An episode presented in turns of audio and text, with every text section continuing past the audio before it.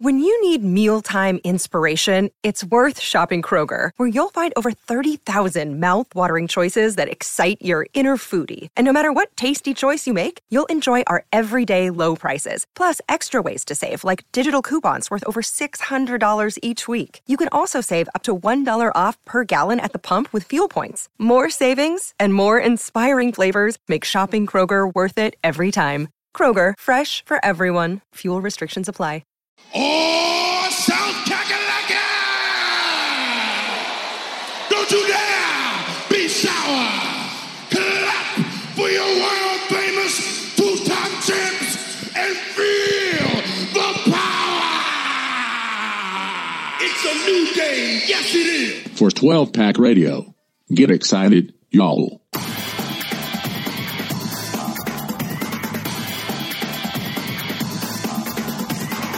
Welcome back, everyone, to 12 PAC Radio, where I've had a little bit of wine. I've had a little bit of wine. It's Sunday night. What are, what are you going to do? Right? this is Brian Conger. Thank you for joining us. We're doing a simulcast again. That's that's the beauty of video, Rob. Like you can't do anything about it. You can't do anything about This it. is, this is we're doing it live. Um, but now we're the we're the wine podcast. Is that who we, we're not the podcast of the people? We are. Yeah. No, no, the, wine, the- wine and cheese podcast. the coastal elite, Rob. Moving over to the Big Ten. We're the coastal elite. Oh yeah, the the bi-coastal elite. Yeah.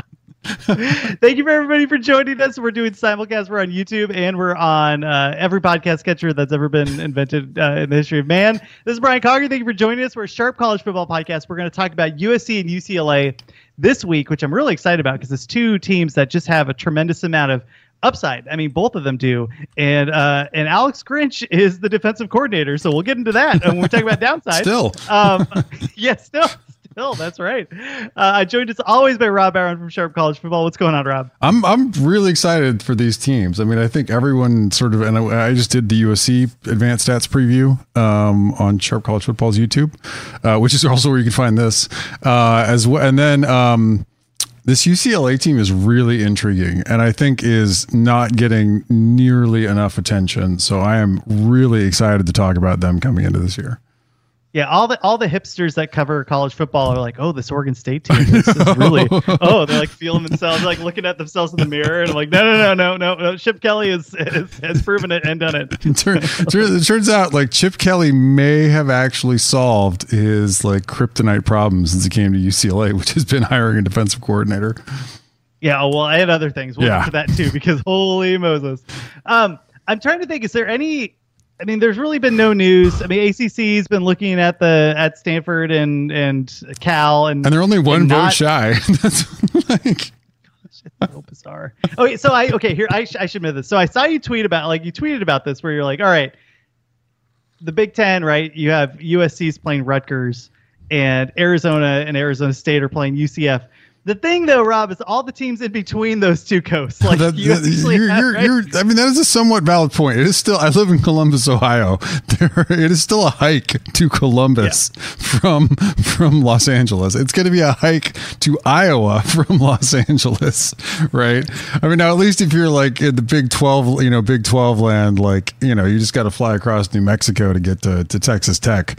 Um, and I guess you know the Dallas flight's not very you know terribly long from from any of those places, but yeah, I mean like I mean just it drives me nuts though because people like all the it's like every you know it's like if you uh it's it's like they can't resist a, a like a, some attempt at a pun or a, like sport like writers and like journalists in general and sports writers in particular cannot resist puns. Um and they're it's just sort of like I mean it's it's like as if you like threw a threw a ball in front of a bunch of golden retrievers and they're just like oh my god like wait a minute like that's the Atlantic Coast Conference like this can't be real it's in the name it's like oh yeah I got it right like you, you yeah, Big Ten. you- how many how many teams are in that conference? you then, you are aware you are aware that the the Big Ten has a, includes Los Angeles and New Jersey now, right? Like, yeah, the Big Twelve literally had like nine teams for like five years. right? So let's let's not like I'm pretty sure that the you know like that that has flown out the window years ago. Yeah, But yeah. I don't know. Like I it, like look for on my end, whatever. Like I mean, I, I like Stanford. It's a beautiful campus. I like Cal. Like those are the two campuses. Oh, like I do think that Stanford's commitment to athletics is a little bit more serious than Cal's. So I would I would like. I mean, Cal I has mean, some been- serious Olympic sports. I mean, if you're really into s- swimming, Stanford's got Yeah, great swimming too. polo. I mean, yeah, Stan- Stanford has a sailing team. That's true. so, they're, so they're very good, Rob. They try, they try to push him on Pac-12 Media Day about ten years ago. Right? Like, I, I, I'm, I'm just so, but like, you know, because the, the the thing is, you're getting real credible reports on the Northwest schools, Yeah. and there's just nothing about Oregon State and Washington State, and that's worrisome to me because I really feel so. Like we we ta- I was joking about the hipster vibe of college football, but that's kind of the that's the that's the quaintness of the sport. You kind of want that, and the two teams that have really tried and really made creative hires, like there's just been no stories about where they're going to go. I'm I'm just assuming in my mind, I have already plugged them into whatever the Mountain West big Pac-12 conglomerate is going to be. It just seems like that's where they're going to go. Well, I'm sort of. I mean, this is one of those ones where I mean, I know that like, um, you know, the Athletic had a piece, and they were talking about like, oh, what you know, the the TV overlords are betting on is that people are going to they may lose some like you know super interested fans you know like from the small teams you know the non-casual fans from the smaller teams but what they're hoping to gain is like the casual fans who are not really that into college football that they're going to tune in more for like you know washington versus michigan than they you know they might not tune in you know otherwise um or like USC, Ohio State. Like I get it. Like that's a big matchup that if you can put on the radar more often. Um, but like I always think of like when people when people talked about like when people talk about like like cut, cutting down on the number of like at large bids in the NCAA tournament or like you know like cutting down on auto bids or something. I'm just like you guys know what makes this people like why people like this right like people like this because people like rooting for underdogs like Yeah. they Oh, like absolutely. they like coming into the season and not necessarily knowing the full story right like Yeah. um you know they like being able to pick a team that they and have some team really overachieve and suddenly end up on the national stage they like uh, like i think one of that is one thing that college football does much better than the NFL. And uh, look, the NFL is a money making machine. So like college football isn't even on their level of money making, but it's something that I think college football and, and certainly college basketball do better, which is just a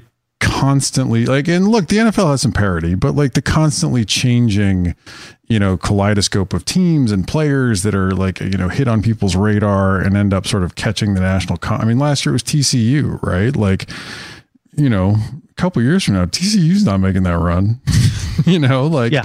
and I and I say that like I don't know, I, but I, I think it's I think what's fascinating out of all what's fascinating out of all of this, and the reason why I always get like I'm like don't watch don't watch the pieces on the board, figure out who the actual players are, is that ESPN and Fox are perfectly willing to pay eight tenths of the remaining Pac 12 $30 million a year.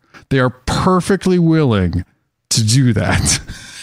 and, and and and everyone's sitting around everyone's sitting around there and they're just saying like oh how did this happen right like the pac 12 wasn't worth it they could only get that deal from apple i'm just like guys like watch and figure out who the who the actual players are the players are espn and fox right and they are willing they were willing to shred the pac 12 so that apple would not get a deal and they're perfectly willing to actually pay out what would the a deal that the pac 12 at least this year would have taken right and guaranteed, Yeah. right? Like guaranteed money. Yeah. You don't have to sell tickets. Yeah. You don't have to like get your friends to, to convince their friends. Like, here's the money. They would absolutely and like so that I mean one like that's that's uh, it's a little frustrating to see like because ba- like the college football playoff it's basically keeping apple out of the college football playoff contract when that one comes up again. Like they don't want apple and they're bidding for that.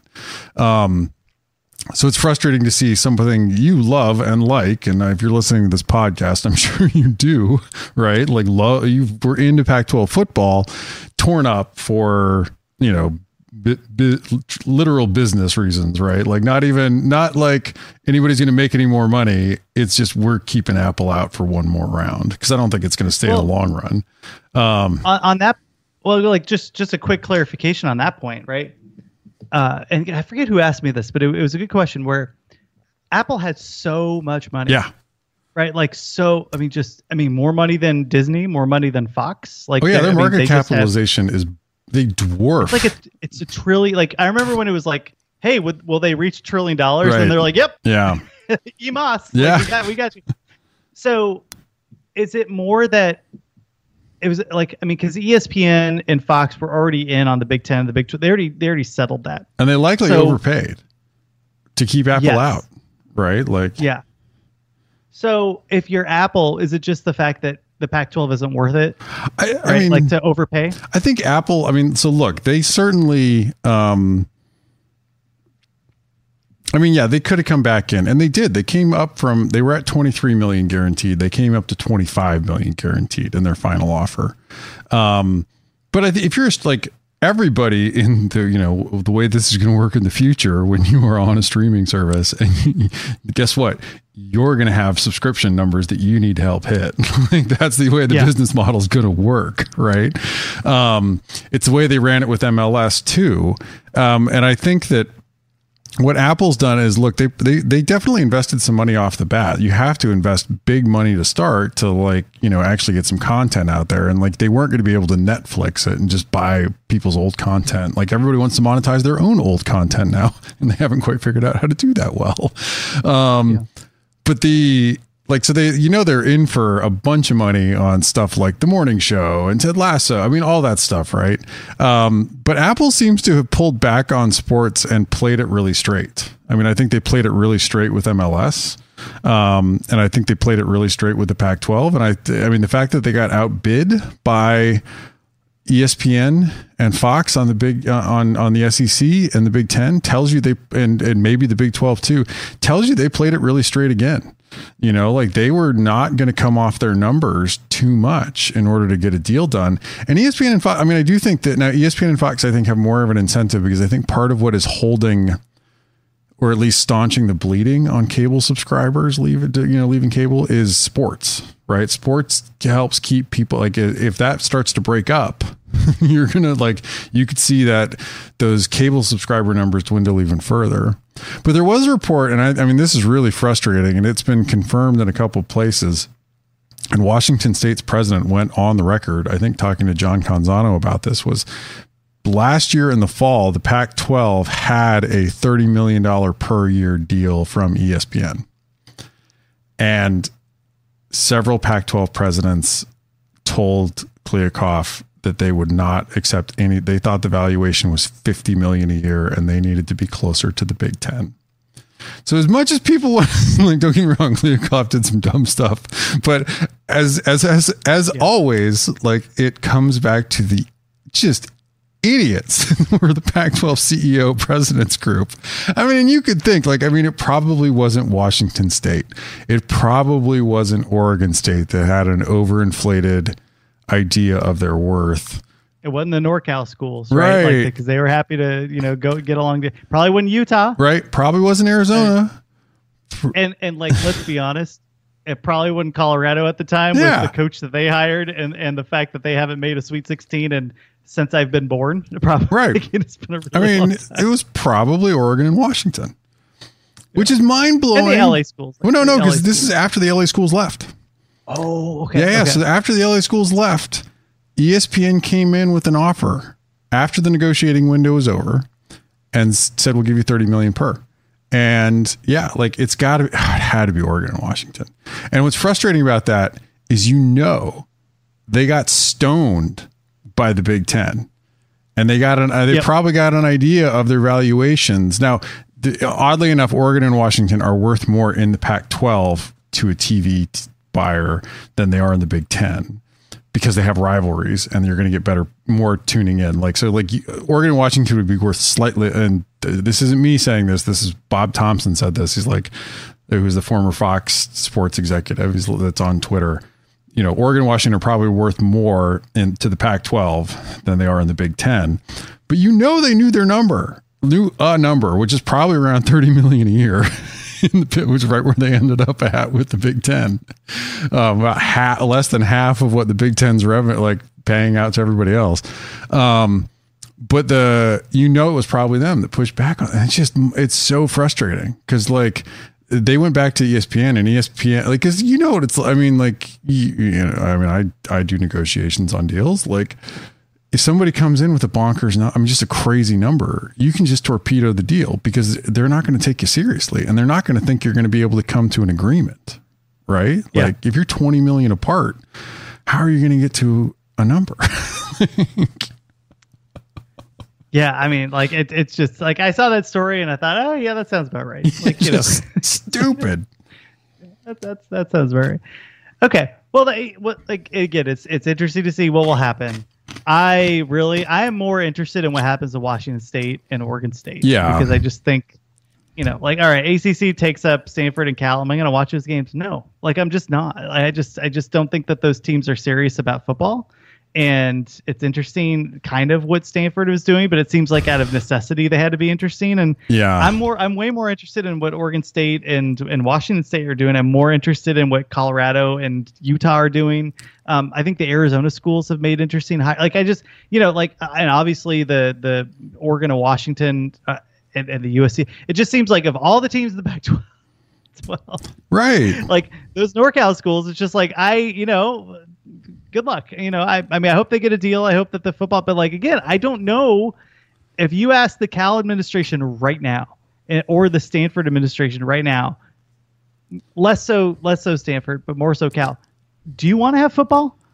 I just think that the answer is probably no. No, I mean, I think, So- I mean, the only thing, the only reason the Cal's going to say yes is because they got all that debt.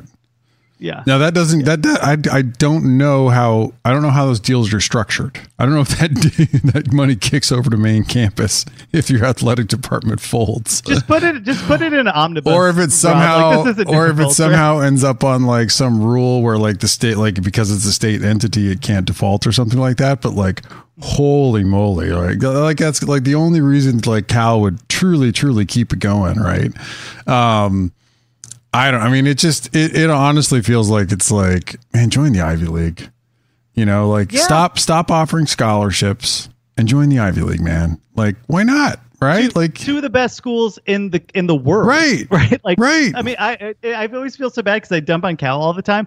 Cal is an exceptionally incredible, productive, amazing university that anybody that gets a scholarship there like should like frame the offer. Like Yeah. that, that is such a it's i mean it, such a great university. do not like listen like i know ucla and washington also are prestigious universities like I, i'm uh, so I'm, I'm, so, right. I'm sorry but like cal puts up no cal puts up no bells, my friends like like not that you guys don't but y'all ain't in the same league in Nobel prizes.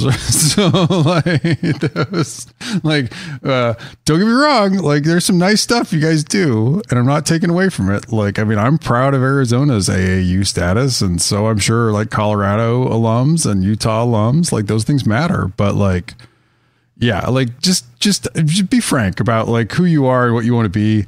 I don't know. I mean, like I can't. It is hard to imagine. It it is is mind blowing to me to imagine ESPN paying 30 30 million dollars a year for Boston College Cal to a game that if it's on the East Coast. Maybe too early for Cal fans to watch, and a game on the West Coast, no one in Boston staying up for. like, no, no. I just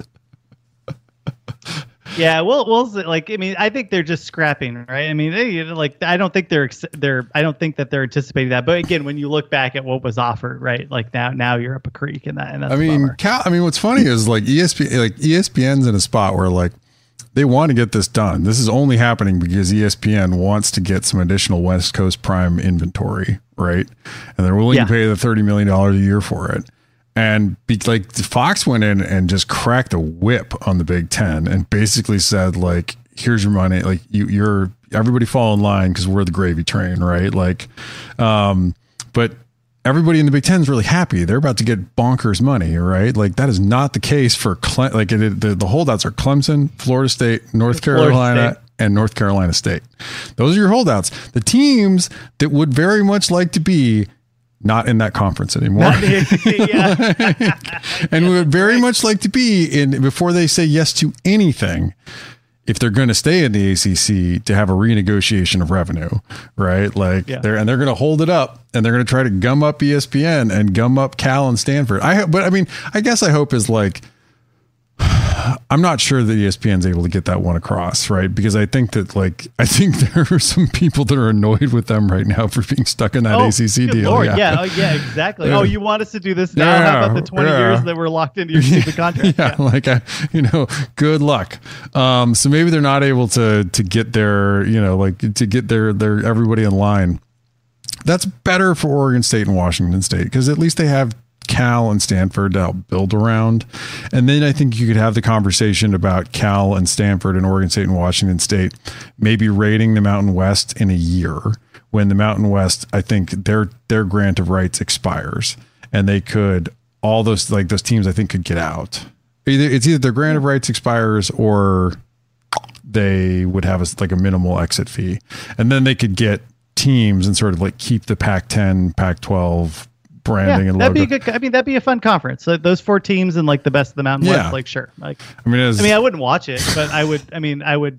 I mean, that's not true. I would watch it because it's on, but it wouldn't be appointment I am only watching it if Wyoming's included, and there's like no way that's going to happen. Although it's funny, like so, the Wyoming Wyoming's like in a unique spot because the state legislates the only four year school, and the state has like it's not quite like a Saudi fund, but they have a the permanent mineral trust fund, which has a bunch of dollars in it.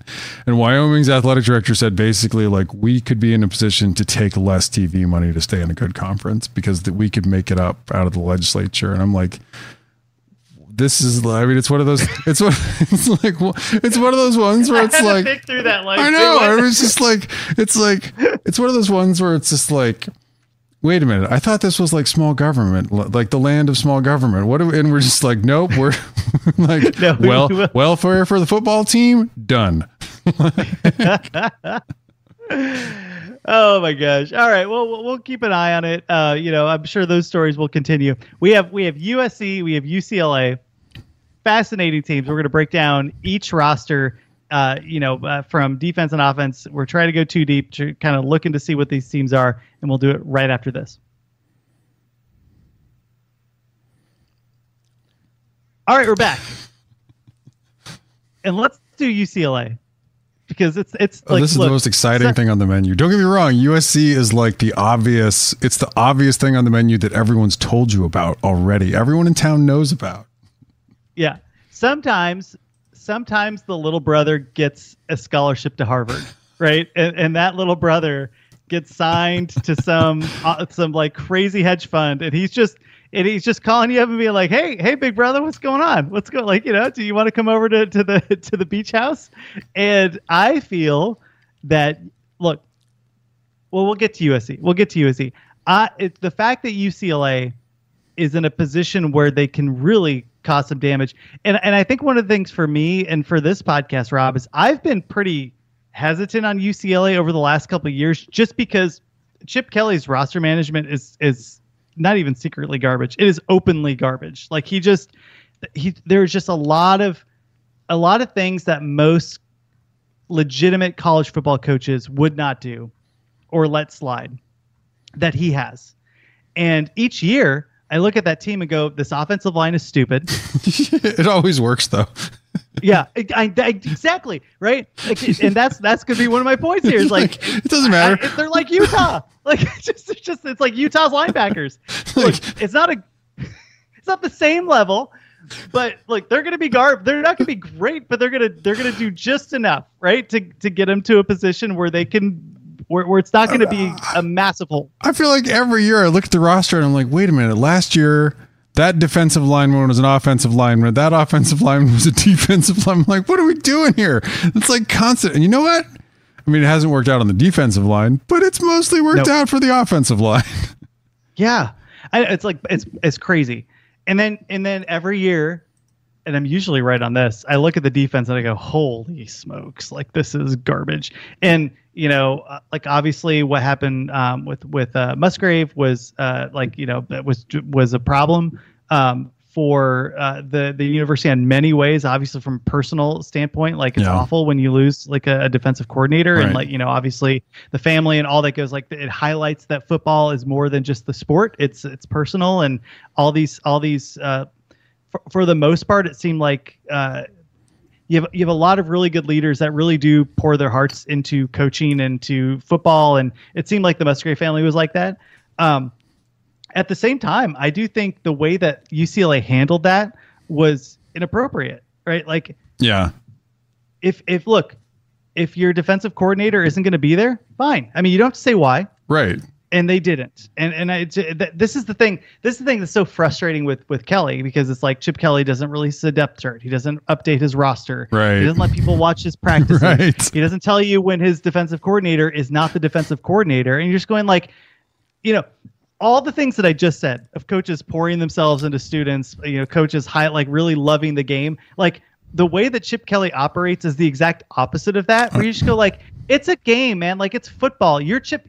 It's not like you're this this Burge. It's not like you're uh, Dillingham, a 32 year old head coach that has to prove himself to the world. You're freaking Chip Kelly at UCLA. Nobody cares, right? Right. Like just put a depth chart out there. Right. Put your sta- like you know like you can just say, hey, you know our our defensive coordinator stepping away for a bit, and like fine, okay, like Right. I think everybody's pretty good. I, I, I say all this. I, I say all this because the defense has been trashed for like four years, and this might be the year, Rob, where there might be some some uh, some heft to it, and and that's interesting. I mean, the silver. I mean, this is. I mean, obviously a tragic situation. If there is a silver lining, it is that Chip Kelly had to go back and make a hire again, and I don't think that Musgrave was working out, and I think that's okay to say. Um, and I think he actually made a really good hire. I say that as like, listen, the guy has not called plays before, but like Michigan hired a guy off the Raven staff who hadn't called plays before. He was pretty good, right? Like, I mean, some of the NFL, the guys that have come back from the NFL, it doesn't always work. It didn't work with Kerry Coombs at Ohio State. But there's a decent track record of guys coming straight from the NFL without having called plays, particularly if you're coming off a really good NFL defense like the Ravens and being pretty good in college. And UCLA, it's like I'm with you. I, I'm not sure that it's the most talented defense in the league, but they've still got some guys, right? Like they've still got some, like, they still, if you look at the past couple seasons, I don't think that there is a reasonable argument that they have ever played up to their talent level. And th- just playing up to their talent level would be remarkable for them, right? Yeah. And like, well, look, a talent level is forty. Like, let's be let's call a spade a spade here. That like uh, they have not recruited exceptionally well at the defensive level, but we're not like. I don't think you and I, Rob, are arguing for them to be a top 15 defense. We No. just want you to not suck. And like Azzinaro and Musgrave, like just just on the field, the production of those those um those units were bad. I mean, and, and it really set UCLA back, and you saw that multiple times. Like, I mean, Yeah. Because they had a top what top ten? Yeah, they were number eight overall in beta rank. Like they had a sneaky again. I mean, I, like now Kelly, like last year, it it got kind of again like kicked on under like a little under the radar because their defense was so bad, and also as as good as their offense was, it wasn't like you know Tennessee or something like that, but it's still a really good offense. Like Kelly's been kicking around in like the twenties, you know, on offense. Like this was one of his best offenses he's had at or at USC or at UCLA, and I just like yeah, if they could get just get to like a middle of the road, slightly worse than average Power Five defense, like in the Pac-12, you're cooking, right? Like Yeah, like, I mean, like they're, but like I think like they made a like they made a higher. Uh, yeah, I mean, I, I'm excited. Like we talked about this, like before, like Oregon State is the sort of like everyone, everyone split zone duo. You know, like every national podcast is like high on the bees with DJU. We were talking about we're. I mean, we are too. Everyone is. this is a better team. UCLA like- UCLA I'm sorry, could be is a better team. UCLA could be sneaky really good and like mess up some people's seasons or go on their own run. Yeah, I've bet I've bet the over. I bet them to win the conference. they have a stupid schedule. Like just the uh, and that's the thing too. It's like it was interesting because my friend was was shooting me the odds. Like you know, he said, "Why is why is Utah plus six hundred? Like this, they're two time champion." I'm like, look at their schedule. Yeah, I mean that's yeah, that's yeah. the difference here. Where this team is really good and like and and here's the thing. So I mean, just just oh, going dude, through. Well, their schedule's sets them up. It's stupid. It's so dumb. oh man, UCLA! Holy moly! Like And we're we're that's it. After this, after this, like we have a we have a we are we are sort of small but fierce. We have a um we have a relatively smallish following, mostly among Pac-12 fans, and then a large following of like college football writers and stuff. And like that's it. We are going to talk like it. I'm going to like put my agenda of like making everyone talk about UCLA for like the last last two weeks before the season starts. Being like, oh, you fools, you missed this. Here and here's the thing is that for the last couple of years, UCLA's season win total has been like seven or eight yeah. with a wor- with a worse roster with a tougher schedule, and Kelly has figured it out. What's their And win now- total this year? Eight and a half, eight and a half. That guy had did that get, is- get bet up or I don't think I, Oh, I, okay. I mean it might have been eight. It might have started at Yeah. eight, but eight and a half is where it's at right now. Um, and and like let's talk through the offense because I look, I, is this offense going to be as good as a five year DTR with with Zach Charbonnet? No. So but so we should we should take a look at what this offense was and then take a look at what it could be for now. Yeah. So what, what did the numbers talk about them? So UCLA graded out at number eight overall offensively last season. Um, they were number five overall in drive efficiency. They were excellent. I mean, and this is something that goes to DTR finally figuring it out a bit, you know, like and being less of a turnover machine, um, being able to take what was given to him. Um, and also, I mean, like still being able to be quite effective with his legs. Um, so number Yeah. five overall, they were 13 in explosive drives. I mean, in a, I mean, a lot of this is like, man, they've got like Chip Kelly can does have one of the best run schemes in college football. I mean, hands down, right? Like, um, they and you know a lot of their big plays came like either were on the off of you know the run or keying off of the run with the tight ends. Um, number eleven in play efficiency, they did a very good job at at, at uh, their yards per play outside of explosives. Eleven in negative drives. This was the big one that you tells you how much DTR matured. Fewer turnovers, fewer three and outs, fewer dumb things going on. Number four in effective rush and twenty nine in effective pass. And this is where I think that sort of like I, I it's where I say like we should have some optimism about because they're not going to ask like look DTR was a was a warrior at points last season like he took shots in that Oregon game and kept them in it right like you know for part I mean, like I I thought for parts of last year DTR was willing that offense but it's they're still going to have a really good run game like I I mean I, Yes. I like. I, they could have three defensive linemen starting on the on the offensive line and it'd probably be fine right? And like i think that um i i mean i, I think they're gonna and like if it's dante moore or whether it's somebody else like i don't think they're gonna be asked to do a ton um there right? I mean i, I guess that like what it, what it comes down to it is like i just think offensively what they have you know like and and i don't th- i mean when we look at them like we've only got them projected at 22 overall. Some of that is because their defense has just been so horrendous. Their special teams also were pretty bad last season. Yeah. um and they're at they're they've only got 54% coming back on the offense. But like a lot of that is losing you know charbonnet losing you know dtr um as well as the tight end. Like i like you know like i i at this point like I, I I don't I- I don't care who they have it who, who whoever shows up at running back will be fine right like, yeah. Well, that's the thing is that they're good. Right, Like, yeah. So, so like, I mean, we should start at the quarterback Right. because obviously DTR, like a seven-year starter or whatever at, at UCLA. The thing with it, with the thing with the quarterback this year, is you take a look at the other teams in the Pac-12, and you have Caleb Love or Caleb. Uh, oh my gosh.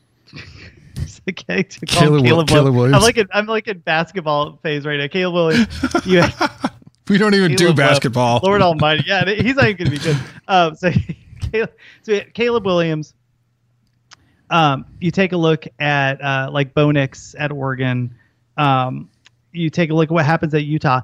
Any of those guys go down, and it's a massive problem. yeah At UCLA, you have Dante Moore, who is like a top three legit five star quarterback that I think anybody that follows college football recruiting is like, no, that guy's the truth yeah yeah um, he's pushing Ethan Garbers, who has like, you know, not like four star. You know, you know, like he he was part of the 17 four star. Somehow uh, didn't get forced to move to tight end or something.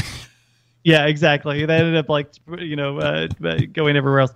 So, you know, an okay fallback. Then you have Collin Schlee, a quarterback that um, was extremely productive in the MAC. Yeah. So like you actually have a decent depth. Like none of these guys are going to be DTR in his fifth year, but you have a Yeah. high floor. And if somebody gets hurt, you still have a high floor. And that's interesting for UCLA because the running game, like you mentioned, is going to be good. They bring in, they bring in Carson Steele from Ball State, who's just like built like um like I don't know if you ever watched Strong Bad. Like remember Strong Bad? He's he's like just a giant brick. Yeah. Like, he looks like a giant square. Right. And that's Carson Steele, who's backed by TJ Harden, who averaged seven yards per carry and was kind of overshadowed by Zach Charbonnet. Um, and then they've been recruiting pretty well at the running back. Like they're going to be able to move the ball on the ground, and they're going to have a quarterback that has a pretty high floor. Right. And then when you take a look at some of the other positions here, and we'll go through them, like that's why I'm really kind of bullish on what they're able to do because I just believe in Chip Kelly after after doubting him for so many years, for so many like it, at UCLA, obviously. I, it wasn't like I didn't I doubted him at Oregon. Right, like this right. guy's a freaking madman at Oregon. Maybe with the Niners a bit, but yes, that's true. He comes back and I'm like, what on earth are you doing? This is a total mess. And in some ways it is, but at the end of the day, you look at this team this year, right. and now he's cooking and now he has something to be able to show you. Yeah, I really, I mean, like, and look, they've got the Oregon transfer at tight end. I mean, that's going to continue to be their bread and butter, right? Is is like, and I mean, they've taken former walk-ons, you know, and turn them into very productive college tight ends. Like NFL Yeah. drafted players. Yeah, like, I mean, um, I mean, they. I think they still. I mean, look, like this still feels a little bit like the old Chip Kelly Oregon offenses, where it's like if you want to be get wide receiver, you better be able to block. You know, like where there were they're they're they're you know like that. And I'm not saying they're. I think they've gotten a little bit better there, right? But they're they're definitely like the bread and butter has been. They've been a little bit like a little bit like Utah was last year, which was a very strong running game and some tight end, you know, tight end passing.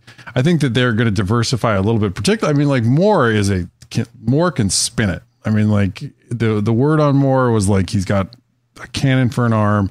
He makes it look really easy.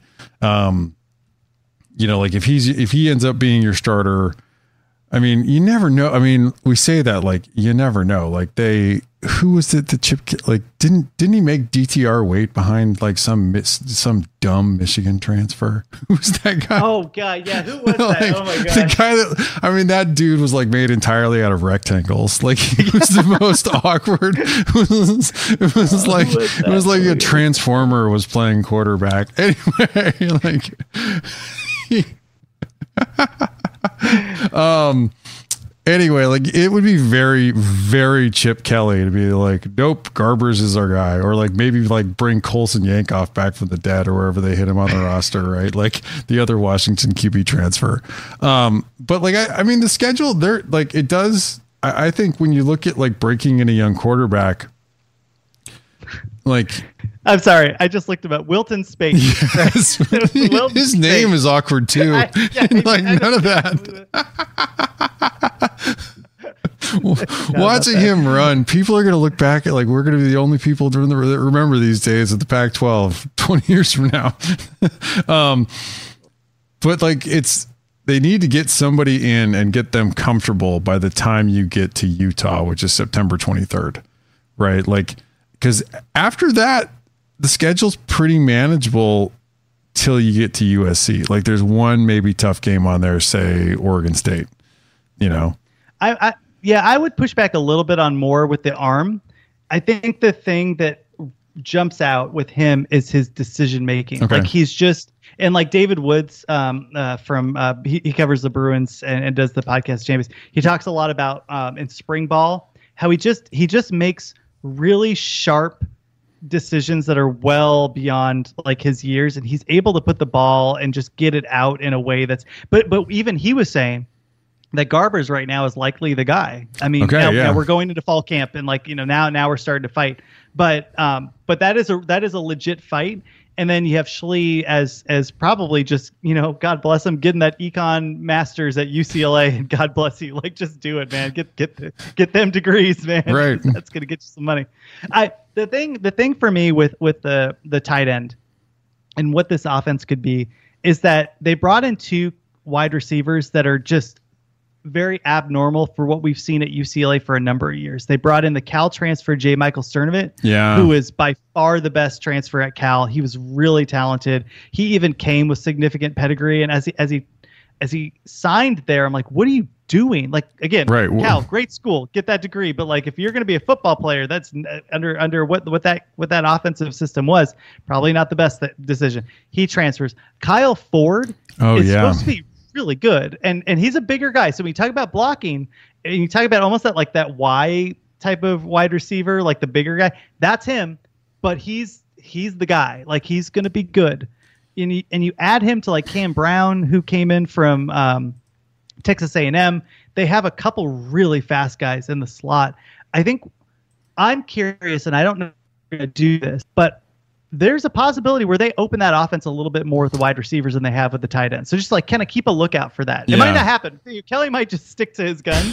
Um, because because the Oregon transfer um, uh, Matavao is is pretty good, Right. But and, and like and he's made you know like you mentioned he's taken redshirt freshmen and two star tight ends and he's just he's done his wizardry with them. But anyway, I just like wanted to flag that because it's a possibility that you have another dimension now to this offense in addition to what we've seen already. Yeah, I mean, I think the, I mean, like it would be interesting to see because I, I do think that even if the wide receivers haven't been great in the past, the running game has been so good. They really should have still been able to key off of it a bit, right? And like DTR's got an arm, you know, like I, I don't think it's pure scheme, so maybe they do need to, you know, like test it out. Ford was a highly, highly recruited guy when he went to USC, um, and it didn't work out at all for him. I mean, like, I mean, but what, like what he Yeah. was behind though, he was behind so many like players that have ended up being pretty darn good there. I think that's the That's true. I mean, I, I mean, it's true. I mean, but like, he, you know, they they had Addison. should have been was one of off them, to- I mean, Addison was off to the NFL and he wasn't sticking around this year, right? Like, I mean, they had some turnover. Um, you know, they brought in, uh, you know, the guy from Arizona. you know, um, so I mean, I, I like, I, I, think Ford and Sturdivant are definitely better, you know, than they've had. But like, I mean, they had like Chase Cota was a four star, right? Like wide receiver, oddly enough, right? Um, you know, they got. I, I just think like I'm, I'm, I, I do think that the like I think the offense is going to be fine. I think it will be interesting to see if they are able to open up a bit more. Um, Garbers and and um, more are more like are less like DTR. You know, they are more like your, you know, like a little bit like they have some athleticism, but they're going to look to throw the ball first and foremost, right? yeah. Um, but I think the main thing for UCLA is just like, you know, is whoever's going to play, whoever can play within the system is going to play. Right. And like, I mean, I will give Kelly credit. Like, I mean, even when DTR was bad, like a couple turnovers a game, bad sometimes, like he stuck with them. Right. And he didn't pull them. Um, I, I would argue stuck with him during the season. The offseason, The offseason always looking around over his shoulder trying to see what he could bring But I, I hear you. oh, that's true. But I mean, I think that like, I mean, I do think that like Kelly, like for the schedule, right? Like, and I'm not saying that they're going to go like blow the doors off of Utah or anything if they don't turn the ball over, but like that's the main thing I think for them, right? Is like just if you can cut down on your turnovers, you can get through the majority of the schedule.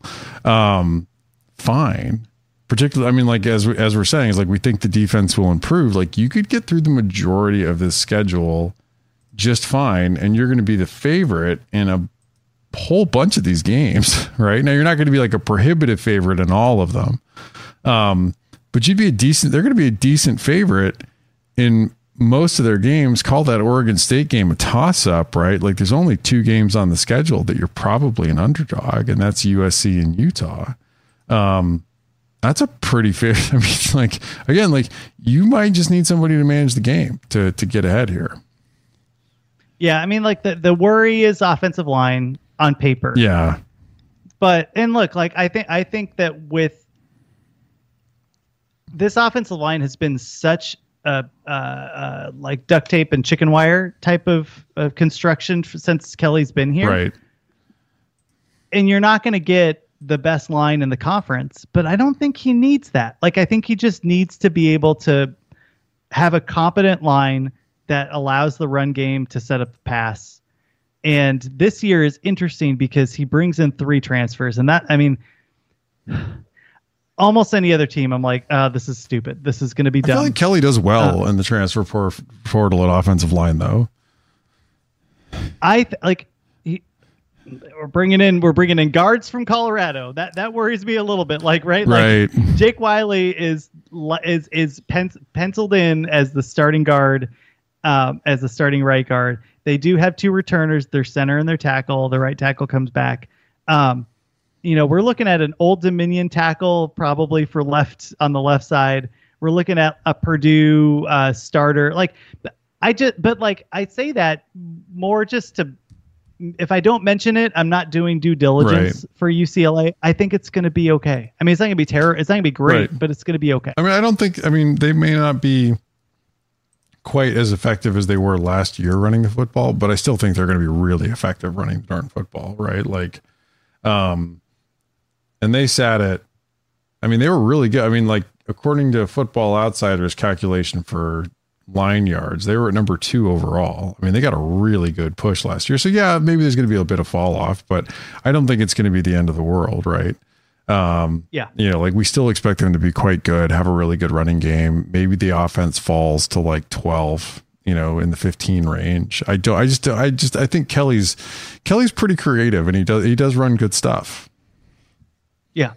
Well, let's shift over to the defense because that's like if they're gonna if they're gonna win the conference, if they're gonna compete for the conference, if they're gonna go over, this is where like I, I'm confident in the, the offense. I think the offense is gonna keep scoring and they'll be fine.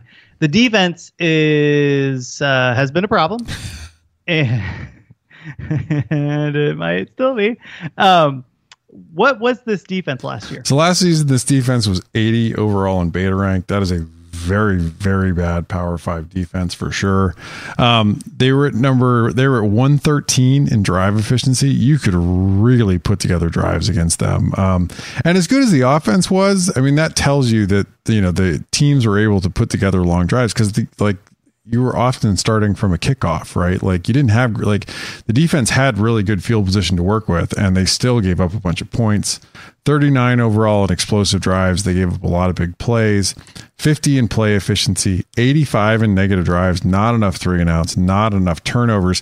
What really hurt, I mean, they're this is still bad. Like they're in effective rush, they were at 62 overall, but 91 in effective pass. They really, really struggled. And and I had to. I mean, man, I swear, I we had to we had to listen to. Remember when they brought that guy over from Navy, Oh yeah, yeah. and he was going to clean up the back end, right? Like they struggled against the pass last year.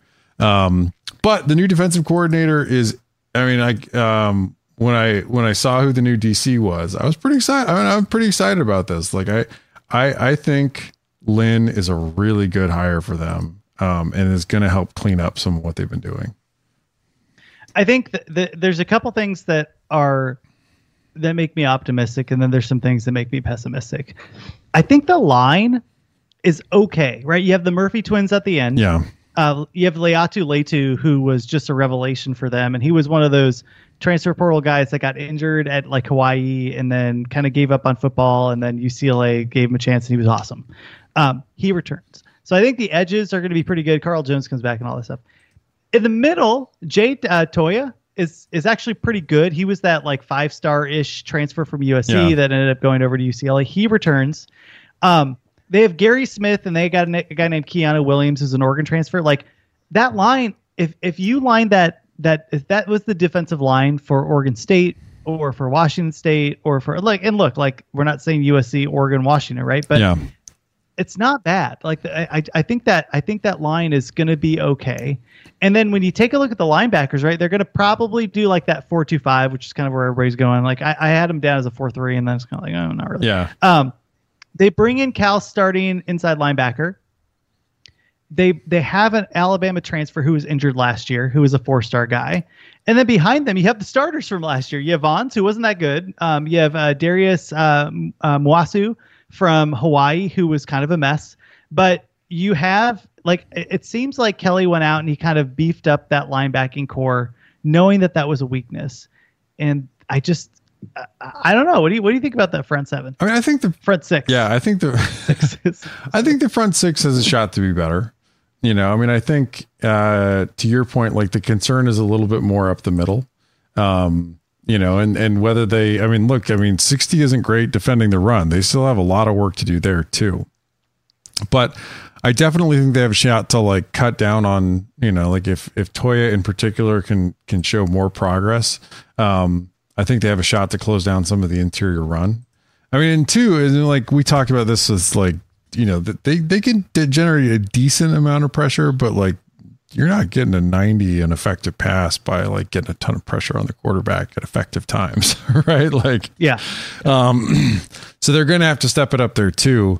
But I mean, in some way, like, you know, you'd be, I think, look, there's not like they, they didn't recruit a bunch of these guys. Like Kelly has probably spent more, like Chip Kelly is probably more jazzed about the transfer portal than any human. Like, I mean, he's like, oh, I don't have to go out and Yeah. recruit. Great. Like, Yeah, yeah, exactly. yeah, which is a, like this might bite him at some point. Right. I just don't think it's this year. Like I just think this team's pretty good actually. Um, but I do think, I mean, I do think that there, there are like, if you go through it, it does feel a little bit like the, like, I mean, it can feel a little bit like the Island of Misfit Toys. I do think that there's better coaching and that's going to help a lot. I think, um, that transfer for Alabama, who they re- I mean, it was like when he got injured, that was a major loss for them because I think people were so excited about him coming in, um, even though he didn't quite work out at Bama. Um, and he, so I think they're excited to have him this year. They could definitely use more speed, more getting the football in that front six, front seven. I, I mean, like it is tough because like I am excited. I think a new defensive coordinator is really big. However, you go through it, you're just like, oh man, are all these pieces gonna fit? like, I think they'll fit. But I mean, like they were in a top eighty defense last year. Like I think Yeah. that if new coordinator, arguably better pieces, right? or like close enough pieces. And that's, I mean, like top sixty. Look, it doesn't. I'm not saying that top this forty, that's be- the biggest deal. But like, I mean, you want to go into the? I mean, the weakness. The weakness is. I mean, Yeah, well, the the weakness, the weakness numbers, was starting to ZZ Hearn last the year. Like that was the weakness. The. Good lord. when when people oh my god when people were like oh man they've got this corner from wyoming and it's a ZZ hearn i was like oh that is ZZ hearn there can't be two of them right like the guy who was a walk-on in arizona and as soon as he came on the field houston was like it's it's time for deep balls because that guy didn't have the legs Spoiler alert! Still didn't have the legs. Uh, like the, so. So if you want to look at the bright side, it's the starting four. Likely Devin Kirkwood, high four star player. John Humphrey, um, who so these are your two likely starting corners. Um, John Humphrey, like pretty decent recruit. Um, seems like they like him in camp. They bring in um, an Oregon transfer who's likely the backup at corner, and then they got some guys that didn't play. At nickel, they have a former walk. Now, now is where things start really sliding off cliff. Yeah. like they have a they have a walk on who's probably not good named Alex Johnson that is slated in that nickel spot. And when you take a look at what this team was last year, where ZZ Hearn was your starter, that speaks volumes of what your depth looks Yeah. like. So they have a true freshman tight. I mean, this is this is where this is where the the the wagon gets a little rickety, and you're getting you're nailing things a bit. Like, and when you do this in the Pac-12, I think you get in, into danger. So, um, I I, th- I think that I think the the safety will be interesting. Mo Osling, who is probably their best player in the secondary, is gone, Right. and that's a problem. They bring in Jordan Anderson from uh, like a Bowling Green Bowling transfer, and like where you, where you want to be getting your defensive players right like I was trying to do a serious face, and then it just kind of it just kind of melted away. The secondary is kind of a mess. Well, that's. I Like, mean, I'm like, sorry. look. I mean, like, look. It's not going to maybe hurt him as much. Like, you don't have Oregon and Washington on the schedule. That's like, you know, you and as you go through the schedule, right? Like, yeah, you got Utah, but Utah, you're going to need to be able to, you know, knuckle down and stop the run, right? Um, you, Washington State's going to throw it around a bit, but they're not but not well. I mean, we'll see if new OC helps, but yeah, I'm I'm a little like I'm not gonna I'm not gonna be like oh they're gonna throw the ball all over the place. I was there last year. It wasn't it wasn't like that. It's it's a it's Arizona because Arizona threw it around on them last year, and Arizona's gonna throw it around again this year, right?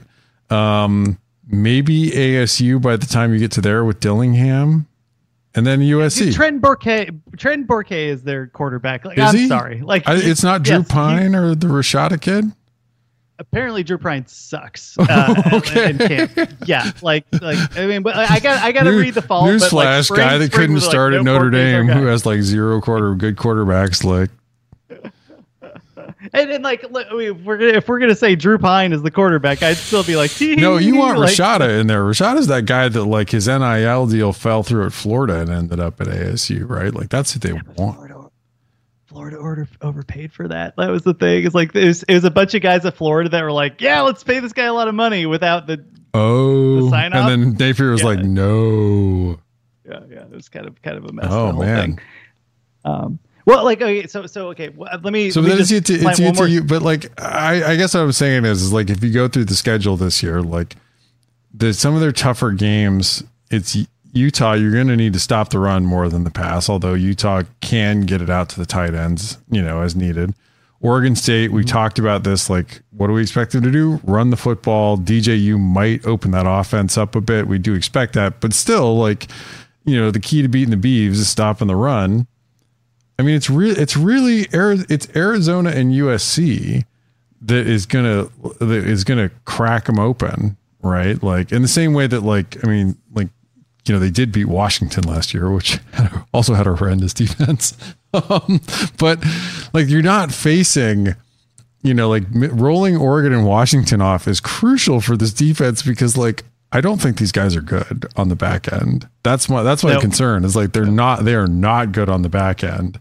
Um, but you've got like Stanford and Colorado and Cal.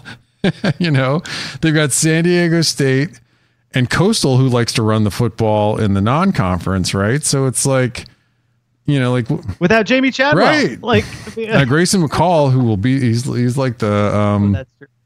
Like the Ronny Turiaf of college football. He's been around forever. I made that joke about Ronny Turiaf, and he found he like searched his name on Twitter and found it. And he's like, he's like, what do you mean? I'm like, oh my god, don't make me explain the joke. So Ronnie, you're an NBA player. Why? why you Yeah, like you just spent you just spent a lot of time in Spokane, man. I get it. Uh, I, I don't get it actually. I've been to Spokane, uh, but like I guess I I just think like for what their weaknesses really are, right? Like they you they don't have to face two of the really really good the offenses that we think are going to be really good in the Pac-12, and that's a huge thing for them, right? Because like I think offensively. I'm not going to say UCLA can play with anybody, but they're not going to like they're at most they're going to be a step behind USC on offense, right? Like I don't think that they're going to be so so far behind, right? Um, and I think that makes this like a like as we talked about like a really really interesting team, not just like the pieces that we think are going to work, but I think the schedule not only does it help that Oregon and Washington are rolling off, but that sets them up on the rest of it too. Like for just not just not having to face really tough teams, but teams that would exploit UCLA's particular weakness. Yeah, yeah. One more thing to mention: um, they have recruited okay at the safety spot, so they have a couple true like redshirt freshmen that that could break their way in, which would be good for them. So, uh, yeah, all right, all right, let's talk USC because obviously they're the team everyone wants to talk about. Um, but but like, I don't think they're going to win the conference. We'll just I'm just whispering. let's get to USC right after this. All right, we're back. We're talking USC. Um, USC USC is the is that like that like problematic member in your friend base, your family that just makes terrible decisions all the time and it affects everybody, right? It's like, oh, I can't go can't go out because this happened, or we can't go on vacation because this happened. Um and then and then they're like very wealthy president of like a major corporation hires him as their vice president with like out any credentials like that's usc because usc has just made all the bad mistakes all of the time they get Lincoln Riley, and then they bolt the conference. So it was it was like literally ten years of just mediocrity. Right. But but this but this offense is a it's it is a it's it is beautiful. It is a beautiful offense, and I'm so sad that like it's not in the Pac-12 for for more than a couple years because uh, I mean uh, like we we, we kind of mentioned this with with UCLA where hey all right like all right I know the offensive line kind of sucks and but it's going to be fine. I kind of think that's the case with Lincoln Riley's offenses where he already has all the skill pieces and the weakness is the offensive line whatever. Like I this this offense is going to hum and it's going to be awesome. But like what was it last year? I mean, so they were really good. They were number four overall in beta rank. um, now they were they were only at 1.58, and both Georgia and Tennessee got above two last year. So even though they were number four overall, there is a gap between them and the top two offenses. Um, number 13 overall in drive efficiency. This is something they could absolutely improve on. They need to get better at sustaining long drives to be able to put up points. Um, number four in explosive drives, really good here. Not much of a fall off from the most explosive offense in college football. Number 15 in play efficiency did a decent job in their yards per play outside of uh, explosives. Four in negative drives, not a lot of three and outs, not a lot of turnovers. They're at 40 in effective rush, number four in effective pass. That's that's something I would sort of I would say I would sort of keep an eye on because I do think I mean Riley does like to run the football and he's got a, an innovative run scheme of his own. Um, and it's like it feels like freaking cheating that like Cliff Kingsbury is their quarterback coach. like, um, I forgot that. I, I like saw that again. I'm like, oh my god, right? Like, and, and good for them, good for them. Right. But but I mean, to your point, like the offensive line last year, um, wasn't good. I mean, it was real. I mean, like Caleb Williams literally ran for his life sometimes, and, it, and at times it really felt like the Caleb Williams show. Yeah, I mean, like he won the Heisman for a reason. it was the Caleb Williams show, um, but, but he had some really talented skill position players. But the offensive line really struggled. I would say I I, I do. We talked about like I think they made a good offensive line coach hire. I just don't think they had the bodies last year. I'm not. I'm not sure they have the bodies yet this year either. I think is the trouble. Um, yeah, I. but yeah, I mean, you like let's start at the top. Like, I mean, but like the like yeah, like I mean, quarterback. If Williams goes down, there's a problem. But if he's healthy, like I mean, as we saw that with Utah, that Pac-12 championship game was over when he got injured, right? Like, if he could not outrun the pass rush, the game was over. Um, I I do think that's I do think that that speaks to the line. yeah, yeah, it is. That's the line. Yeah, I- they couldn't keep him upright. He he won them the like if you look at the final score of that ASU game, you'll be like, oh well, they they beat ASU pretty handily. They did not. Caleb Williams won that game for them. Yeah. If Miller Moss was the quarterback, they lose that game. There's a couple other games too where he came in and he was just a freaking wizard. It is a privilege to watch him play football, Yeah. and like there are multiple plays where my jaw is on the floor. But that is him, and that is not Lincoln Riley. That is, I mean, like that is that is just something to keep in mind. Yeah, But he's the quarterback. like that's the thing. Is like I mean, like that. Riley. Riley is a tremendous offensive innovator and a tremendous offensive Oh, mind. But I do think that, like, I mean, Riley also. I mean, he famously got pissed that his, you know, he had a falling out with his offensive line coach at Oklahoma because, like, that Oklahoma offensive line, Caleb Williams' first year, his freshman year at Oklahoma, wasn't very good. And Riley was pissed. about the development there. Um, and so they ended up hiring the A&M coach out here. I just don't think like I don't think they have the bodies for it. That's the worry. But like I mean they've got behind Miller Moss, like if Caleb Williams were to get injured, maybe it's Miller Moss. It might be Malachi Nelson. Like I mean that guy he and you know, he's been following right in the same way that Caleb Williams is like where where you go, I shall go also. um, I mean, he was committed to Oklahoma. Now he's he committed and showed up to USC.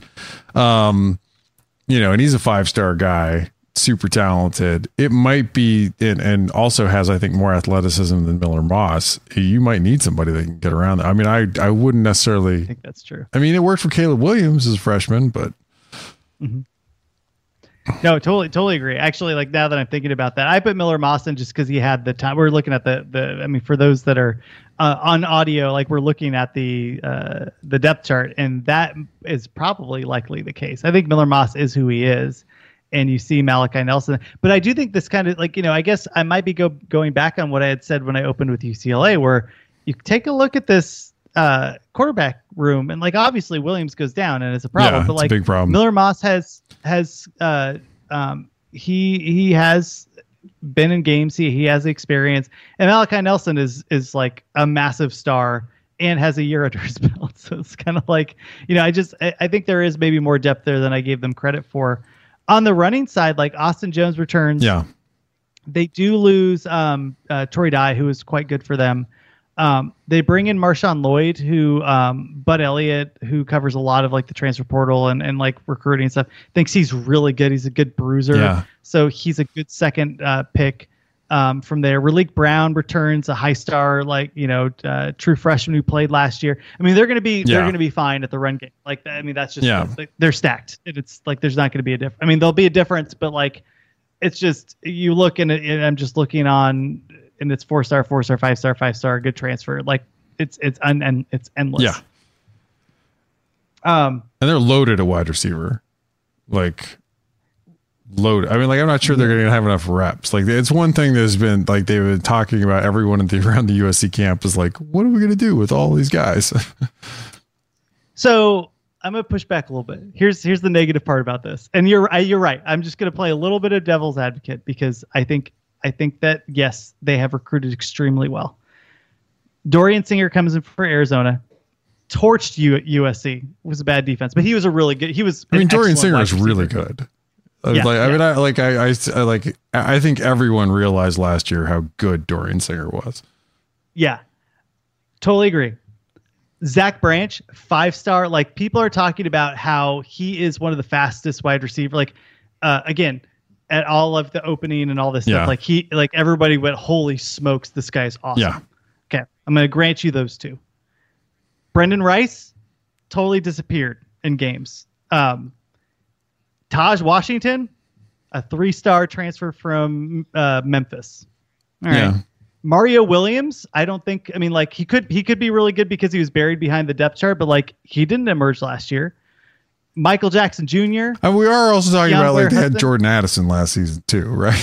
I mean, like That is true. That's like- true. That's true. But like Mario Williams was one of those players where I think everybody went like, "Oh snap!" Like Mhm. teammate from Oklahoma comes over, he's going to fill in that slot right away. He's going to be a factor. He was fine. Yeah, Um, and they've recruited really well. Like, I mean, they have four stars and five stars Right. all across the board. But it's it's more like I look at what this wide receiving core is compared to some of the other cores in the Pac-12.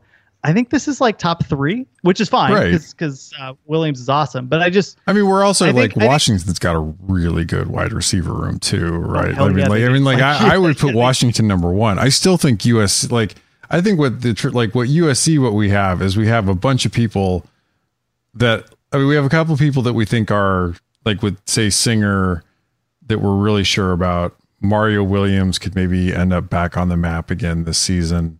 Um, but they've got a bunch of guys that if it's not working, somebody else that is was a highly recruited wide receiver is going to get on the field very quickly. yeah, they got this guy Duce Robinson, five star freshman tight end who might play the Y. He could play tight end. Like they they have they do have talent. It's more just that the proven talent here Is thin. It's not Yes, quite, yes. yeah, what you've seen elsewhere, but like the actual talent is there. So I'm, I'm sorry, I, like I'm nitpicking, right? Like this, and it's, I think sometimes we focus Rob more on the negative parts of these teams. Like this offense is going to be like top ten, no questions asked. But I mean, Dorian I Singer just- himself, like I mean, seriously, like Dorian. If you did not watch a lot of Arizona last season, Dorian Singer was really, really good. You know, like I mean, the- and having him with Caleb Williams instead of de Laura throwing to him would not not make me happy as a Pac-12 defensive coordinator, right? Like, um, he, I, I think he can. I, he has. He's a great route runner. He's got wheels. You know, he's dangerous once he's got the ball in his hands too. Like, I just Singer, I Singer, I think is going to be electric in this offense. Um, but it, like, I, I do think that you're right. Like after Singer, like the actual production gets a little thin. Um, but it does feel like I'm, I'm pretty confident that these guys are going to largely figure it out. Yeah, keep a lookout for Zach Branch. Like I'm a- after, uh, you know, I've, I've done a little bit of reading on him. Like I'm really excited to see what he's in this offense because like he's that open space. Holy smokes, nobody can catch him and he's gone. Yeah. Th- those are so fun. Like and he's like five nine. Yeah. You know, like just I, I love those Well, players. They're I mean, you to used to watch. not like you want to if if Riley's and Riley's offense last season didn't have a tight end that was like a major weapon or anything like that, right? But like Riley doesn't like like Riley does run the air raid ish, what you know modern air raid is. Um, but like what he's got when it's working well, he's got a tight end in there, and he's you know because he can go out and recruit. Unlike Mike Leach, where he's like, I can't recruit a tight end that can play. Like Riley can, so have a tight end in there. If he's got somebody in there that can play this year, and you've got Branch in there, but like those Oklahoma slot receivers were sometimes the most dangerous guys in that offense for as often as they got the ball. Um, and that's where I think like if you put somebody in there like that, plus with Singer's route running abilities, like I think you're cooking. I mean, like my biggest question for them is is not a receiver. Like I think they're going to be great. Like they're they're whoever it is, like you got Caleb Williams throwing you the football, you'll be fine, man. Like it's it's at it's at it's Well, at the it- offensive line, and can they run the ball? I think I like I and people are going to say like Riley does run the air raid, but he likes to run the. He, his offense reminds me of the old Joe Tiller offense, which was you know, put three wide receivers on the field, spread them out to throw the football, but you combine that with a power run game. And that's what Riley would love to be doing. Yeah. And you take a look at this line and I'm going to treat it with the same kids gloves that I did with uh with UCLA because I think it's going to be like on paper it's kind of a mess, right? Because they lose um, a couple starters, a couple went to the NFL and they're doing the same thing UCLA did. They're going to plug these holes with transfers. Left tackle, you're going to have a transfer from Florida. Left guard, you're going to have a transfer from Wyoming, who like you know the the recruiting services say are a five star transfer, which I tend to treat with more of a um, I tend to treat that a little bit more um, legit, like with legitimacy with the transfers. But anytime it's a power five like that or a group of five, I do um, I get a little hesitant. And you can just take a look at the the, the transfer from Hawaii that came to UCLA at linebacker Yeah. last year. All you know, all uh, Mountain West, and he was kind of a mess. Uh, they bring in Jarrett Kingston from uh, Washington State, who was fine. Right. Um, he was a tackle. They're going to move him to guard. They bring back Justin Dedich and Jonah Monheim. I, I mean, I, I, I'm just going to have to give Riley the benefit of the doubt that this is going to be fine. Um, again, it's not going to be great, like you said, but it's going to be good enough for them to be able to just be, have an awesome, awesome defense or aw- awesome. I mean, I feel I, I, honestly like, you know what this line feels like? It feels like Arizona's from last year. Now, much more talented than, and not as quite as, but like, what I mean though is like the depth just isn't there yet still. Right. And they're still desperately plugging Yeah. holes.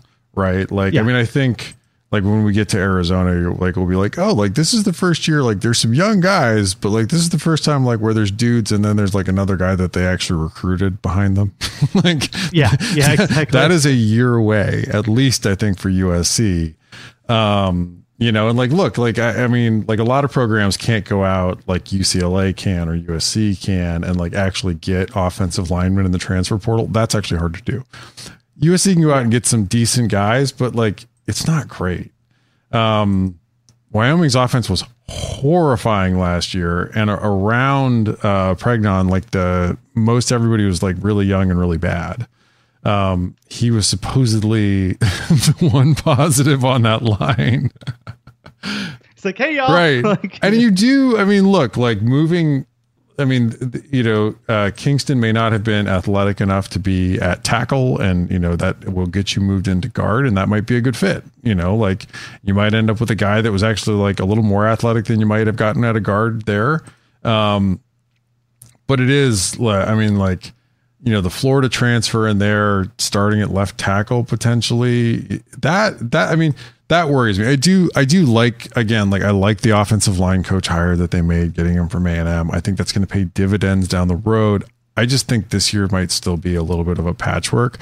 I think they could be better than they were last year. That's a really low bar though. Um, but they they need i mean truly like to get the cap off of this offense to potentially push for because like usc if they want to be serious like th- their schedule's not like ucla they get oregon and washington this season right um, in the regular season there's no miss for them like they're going to play everybody that's a pac 12 contender except for oregon state rolls off their schedule this offensive line's got to be this this offensive line has to be really good for them to be able to get through this schedule without taking some L's. Well, I here here would be the pushback on that.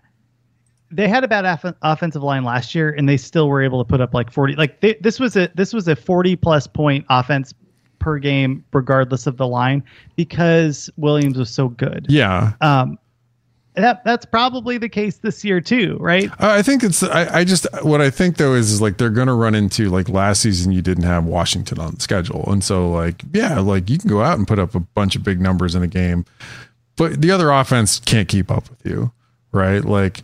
And I Yeah. think like for that, like there's still like I talked about, like there's headroom. Like 1.58 isn't even anywhere near Riley's best offense he's had as a head coach and an offensive coordinator, right? Like he's got to get up back up near that two range. I think for them because I still think the defense is like not like it's like you see it's like we talked talked about with UCLA is like best case scenario is like very average power five defense, right? Yeah, yeah, and and I think the thing with them was, um, like UCLA almost beat them. They didn't play like you, to your point. They didn't play Oregon. They didn't play Washington. I was praying, like I lit six can. I actually didn't do this, but like like this would be sacrilegious. But in my mind, I'm like lighting candles, hoping that USC would make the college football playoff, so I could bet the hell against them because they had no defense and like could like this this offense was fine. But play a real defense and then Oh get back man, to if they would And- have if they would have is, like, drawn Georgia, that's what they would have gotten in. They would have gotten in and got Georgia. Oh, they got smoked. Like Just this would have been obliterated. or Oregon level preseason Right. level of destruction. Just, oh, that would have been that, and it wouldn't even like. I mean, Georgia had a good, a very good defense last year. Georgia's offense was excellent last season. Like, yeah, they they would have they would have put up like it would have been like that TCU game. They would have put up seventy. Oh my gosh, it would have been awesome. I mean, like just fun to watch because like the, there is a little bit of swagger here with with USC and the Pac-12 like moving to the Big Ten. I'm like, Yeah. all right, like here's where here's where you're going. Um, all right. Speaking of bad defenses, let, us talk about let's talk about USC's defense here. Um, this was a mess. This was a mess. Yeah. Uh, what, what did we have last year? They were 90 overall. Um, they were 93 in drive efficiency. Uh, you you could put together long drives on them. They were 98 in explosive drives. You could put up big plays on them.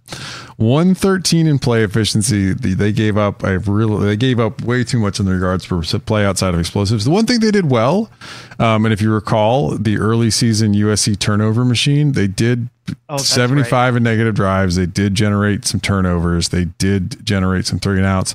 Uh, 95 in effective rush, 87 in effective pass. I mean, that's horrible. I mean, and we should also sit- mention here too, because we talked about it a little bit with UCLA. Their special teams weren't very good last season, 65 overall. That also has to get better. But the defense is the main thing. I mean, they were they were horrible last season.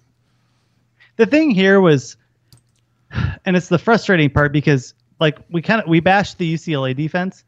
There's no excuse here. Like UCLA, the excuse is Chip Kelly's too lazy to recruit, right? These are all three-star guys and like transfers from group of 5 teams. Like th- like literally this is all 5 and 4-star players. And like th- look, there has been a couple areas where Clay Helton wasn't able to build up a defense, but like for the most part, Right. these guys are supposed to be good and they were not. And look, I loved those Washington State defenses as much as you did, Rob, with like Buchanan and and uh, uh, uh who's the guy in the middle that was like a, Hercules. yeah Hercules Mata'afa. Yeah. That guy was freaking baller. But but I mean maybe. I mean, how many years are we removed from that where Alex Grinch has done anything productive? I mean, like the only year that his and um, I always tell people like the only thing on the only numbers that I take without a grain of salt from 2020 are the Alabama offensive numbers. That's it. everything everything else is like meh, finger in the wind. Like Oklahoma had a good defense in 2020, but it was 2020. I don't know how much that holds up. So you get over to la- you know, the last year at Oklahoma, they weren't good. You know, the first year at USC, they weren't good. Um, and I just, I'm not sold on, I mean, this is, this has to be it for Grinch. Like they have to, they have to turn it around. But I mean, and you put together this depth chart. I'm going back through it again, and it's like, oh my god! Like, I mean, they like they're like a a year. Look, I mean, it's it's it's in some ways it's in some ways it's so funny because like I'm about to do it again because it is, it's like, it's like there's like like I don't I don't understand why Lincoln Riley and Jedd Fisch have like the same game plan. like it's just you're like it's like oh it's year two we still need all the transfers. We did it again last year and it didn't quite work and a bunch of them didn't work. And what are we gonna do? We're gonna get all the transfers again. Like you go through the front Mm-hmm. seven and you're just like, oh wow oh yeah none none none of these guys none of these guys are started at USC and none of them The- were great at their last stop. The front six. Yeah. The front six, all six transfers, and two backups are transfers. So like six. So like eight of your twelve guys Yeah. are all transfers from different programs. Now that doesn't mean they're not good or or they can't be good, but it, it's just it is wild because you take a look and again. Was Clay Helton the best recruiter at USC? No. Was Clay Helton the dumbest hire that USC has made in a long time? Yes. Was Clay Helton's extension the single stupidest extension of any coach besides maybe Wayne Tinkle in the conference in the last 30 years that I've been alive? Yes. After after Tinkle's after after Tinkle's kid was gone, giving him an extension. yeah, I know. Come on, they have one more coming through the pipeline. Let's you know let's get that nepotism going. Um, I mean, it, it's it's wild, and like, but but you take a look at the front seven, like right at, at tackle, you have Kyon Barrs, who was decent at Arizona. You got Jack Sullivan, who's decent at Purdue. And then you have Bear Alexander, who's supposed like here's here's where things get really worrisome. This is why I don't think USC is winning the conference. They have a more difficult schedule, and then you have this this crap where it's like they bring in Bear Alexander from Georgia. He's supposed to be the like the, the big guy for this defense, where he's going to fill the middle. He's a he's a borderline five star guy. And then I'm reading articles about him really feeling out the culture still and getting settled in. Like you're a five star defensive tackle. Your job is to be awesome immediately, and you are not. And Kyon Barrs is probably starting in front of you, and that's a problem. I mean, look, like when USC went and did their little shopping spree at Arizona, like the names that made sense to me, I was like, oh yeah, Dorian Singer. All right, like you know, I get it. You move on, get paid, young man. Like you, he ended up like he had a scholarship that fell out when like the Texas staff got turned over, and like he ended up at Arizona as a walk on. Like it was like, yeah, I get it, man. Go get it. you know. Um, Christian Roland Wallace, I also get because that guy's actually pretty talented, and he had a USC offer out of high school, and I, you know, like uh, I think it could that also fell through for him, and he ended up at Arizona.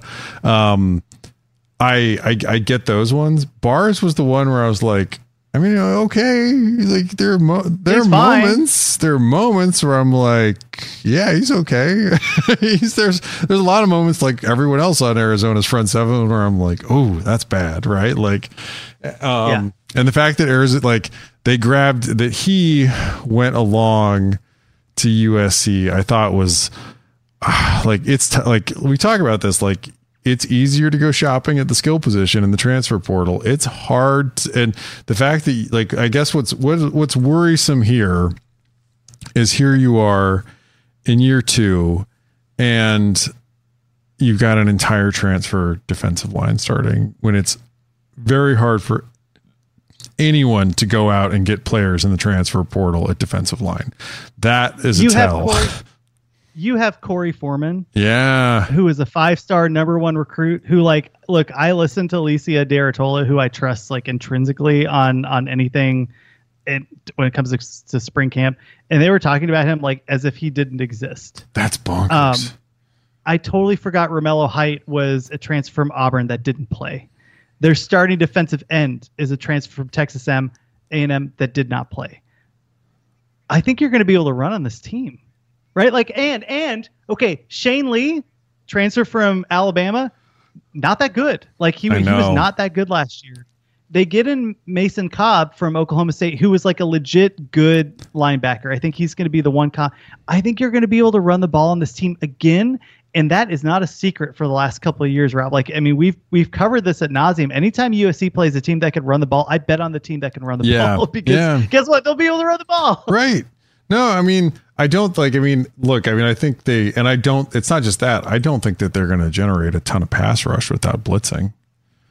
Right. Like, I think you go down through Yeah. these guys, like, and I think that like quarterbacks are going to have time against them.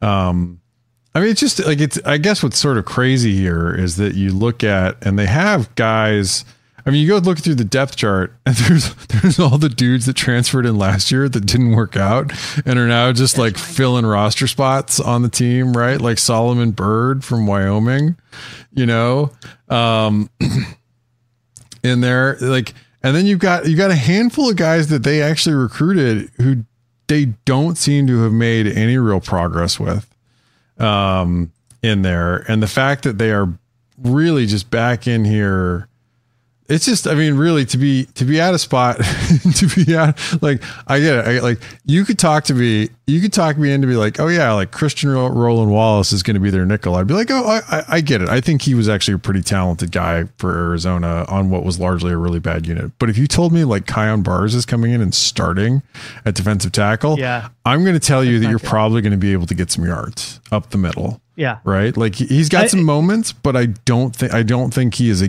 I, I don't think he is a um on a good on a good defense, like a good mid-level power 5 defense, like he he's not a standout at all, right? Like I think he's like I just that's a problem. Now, now to be to be fair for the future, right? Because we're putting. I mean, a lot of this goes on link uh, on a. Oh my gosh, the coach. The, Clay Helton? Like, thank you. Uh, a lot of this goes on Clay Helton's recruiting. Yeah. and I think I think it, on the second level it goes on to Alex Grinch. If you take a look at the recruiting that USC has done in the future, I mean they're good. They're bringing in good players. Right. These are five star, four star, like very highly rated guys.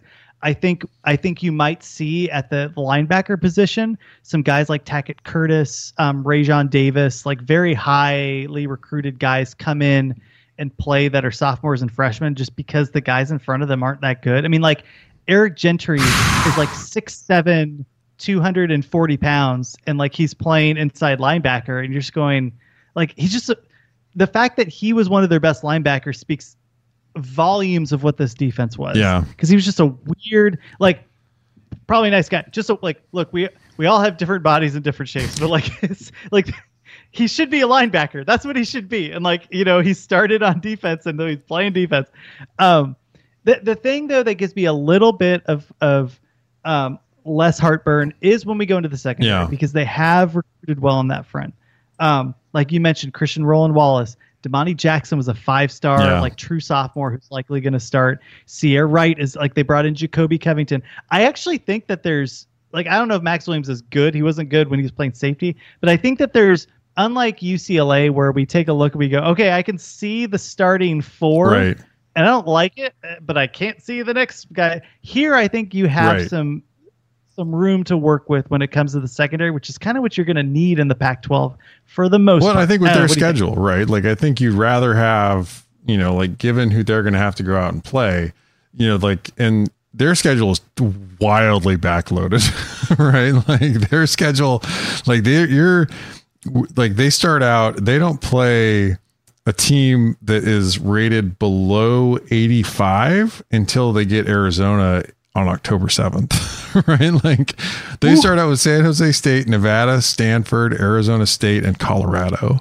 Like that, they've got an on ramp to figure things out a little bit this season, but we're not going to know a darn thing other than like, here, like, you'll know like we'll know like if it's like last year where all of a sudden like man like you know Stanford had a decent game against? USC right? Like they had some they turned the ball over a bunch a bunch of stupid times in that game. Oh, that's right. but they Yeah, moved the like, ball oh, around yeah. okay. yeah like Yeah. and that told you like oh this defense like and like all the USC fans were like oh they're generating turnovers. I was like no no no this is bad right? Like, Yeah, like um and this is like we'll find out like if they're if they're really bad we'll find things out but we may not know how good they are until that arizona game um because Arizona, like we talked about, is going to come in and throw the ball around. Um, and I Yeah. think Arizona's offensive line is going to be better than they were last year. I'm not going to say a lot better, but I think they're going to be better. Um, and I think that Arizona's offense is gonna gonna put pressure on USC, and we'll get to see where they're at. I think the biggest thing to keep an eye on for this USC team as we head into the back half of the schedule, because I think you're right. I don't think that they're going to be great at stopping the run. Is but how much pass rush can they generate? Because they're. Yeah. That's what they're like. With the exception of like when they get to go against now that they get to go play Notre Dame at Notre Dame, then they get Utah at home. That's the one where it's like Utah. Utah might just be running the ball down their throats in that game. Um, Yeah. but after And they're smart enough to Yeah. do it, right? They're not gonna they're not gonna mess around with that's true. outside outside outside of lighting up their safeties Right. again. Holy smokes. That, that tight Dalton Kincaid is like is still running Still, right yes. now. Like he just continues to go through, the holy he- he's like Forrest Gump. The right same. It's like the same dumb bend route, and you're like, do you guys not see this coming? Like just just every single time. Uh, and that and that's the that's the thing with Alex Grinch is like I think the secondary it should be better because the talent is here. right. And I'm worried about the safety because they brought in that Ohio State safety who who frankly wasn't good. Right. And like I think you mentioned him not being good and Hippolyte mentioned him not being good. Um, and he wasn't good. But I mean, they've recruited well at that position. And if they can't figure out the secondary, like Grinch is gone and he needs to be Right. gone because that's where the strength No, is. no. I mean, if we're talking about like Christian Roland Wallace potentially being a backup, like the guy, the guy legitimately is, I think, a a good Power Five player. I think could potentially like talk himself into being a very late round draft pick. Like if you're talking about like him, like they're okay. Like I mean, if he's your nickel or he's potentially coming in, you know, in dime, like you're doing fine the trouble I think is is like and truly is like it's it's generating a pass rush. But like I, I say that as like, oh yeah, like they are gonna get Oregon, they are gonna get Washington, they are gonna have to solve stopping the pass. And with Oregon, you're gonna have to stop the run of it too. But they get UCLA to finish the year too, and UCLA is gonna run the ball right at them. Um, Oh yeah, it's the it's the truly truly I say to you, right, like like you need to stop the run. so I mean, like they, but they don't have. I mean, that's what the tough that like. I that's where I think that like what I was talking about, like this offense can't leave money on the table. Like they have to be really good because the schedule ramps up, and I think the defense can be better. And I say that just because like I think they were so freaking bad last year. Like even this weird island of misfit toys in the front six, which is they're even they're like they're like I actually I actually like UCLA's front six more. and that's saying something. If only because like I have a little more faith in what UCLA's got at linebacker. Like Cobb is fine. Um you know, and he was really well coached by Knowles, right? And he fit in that Knowles defense. And I thought, you know, but like, I, beyond that, like some of these pieces start getting really iffy. Um, I mean, Shane, like, like you said, like Shane Lee, Eric Gentry, like none of these guys, none of these guys were any darn good. It's, if they can make a, Alabama transfers, Rob. Like I mean, eh, Alabama and Oklahoma, uh, or um, uh, Ohio State transfers just have not panned out. no, no, I mean, like, eh, well, I mean, it's, yeah, I don't know. We did say that about UCLA though. We penciled in a, an Alabama transfer. We're like, yeah, he'll be fine. So I get it. I get it. UCLA. He might be. I don't know. They were really pumped. They were really pumped about getting him when they got him out of the portal.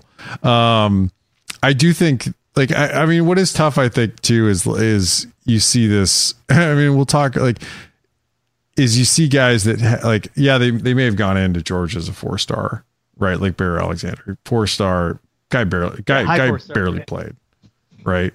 And I'm not saying like, look, there's some dudes on that Georgia defense, right? Like, I'm not saying it's like, oh, you just show up and make it on the field. That's the way it works, right? Like, that is not the way it works.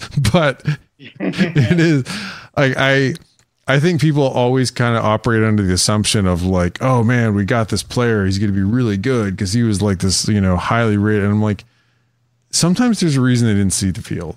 And they're transfer and they're transfer they're transferring not just like not just because like oh I'd like to make the field uh, like the, the the door may be closed at their current school on them getting in the field. They may not have been able to beat out the guys in their class, and they may have gotten beat out by guys behind them, right? And so like they have been falling down the depth chart, you know, and that's where I think that I mean like it can get it can get a little scary.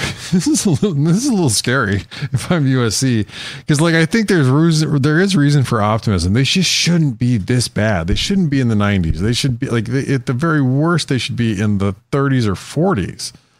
Uh, but it's it's hard to look at this front six and have a ton of confidence that they're going to stop the run. I mean, like, look, I mean, and I mean, I guess if you're, we talked about it a little bit, is like on the schedule, right? Is like the one game to keep an eye on early to get an eye on the run defense is actually Stanford. Troy Taylor ran the ball really well at Sacramento State, and he's and, oh, that's a good and he, call. And he's Yeah. got he's got some decent talent at running back, and I think the offensive line coaching is going to get.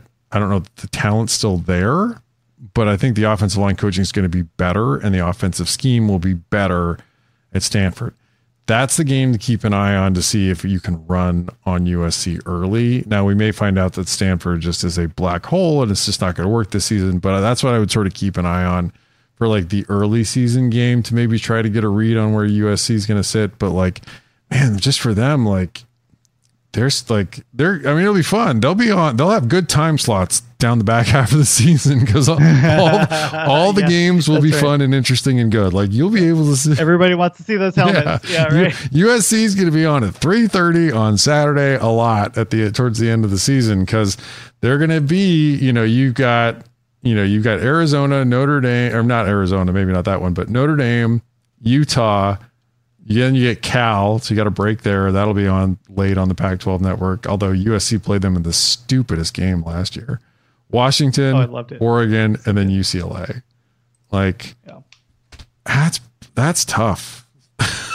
even if even if Caleb Williams is great, that's tough. Yeah, yeah. It and like I always treat USC with with like a little bit of. Um, I always feel like I'm a little bit more judge judgy about them just because what they can be. I mean, like, and we've talked about this forever, and and and I think that. The, their lack of being able to carry the conference is a big reason why the conference fell apart.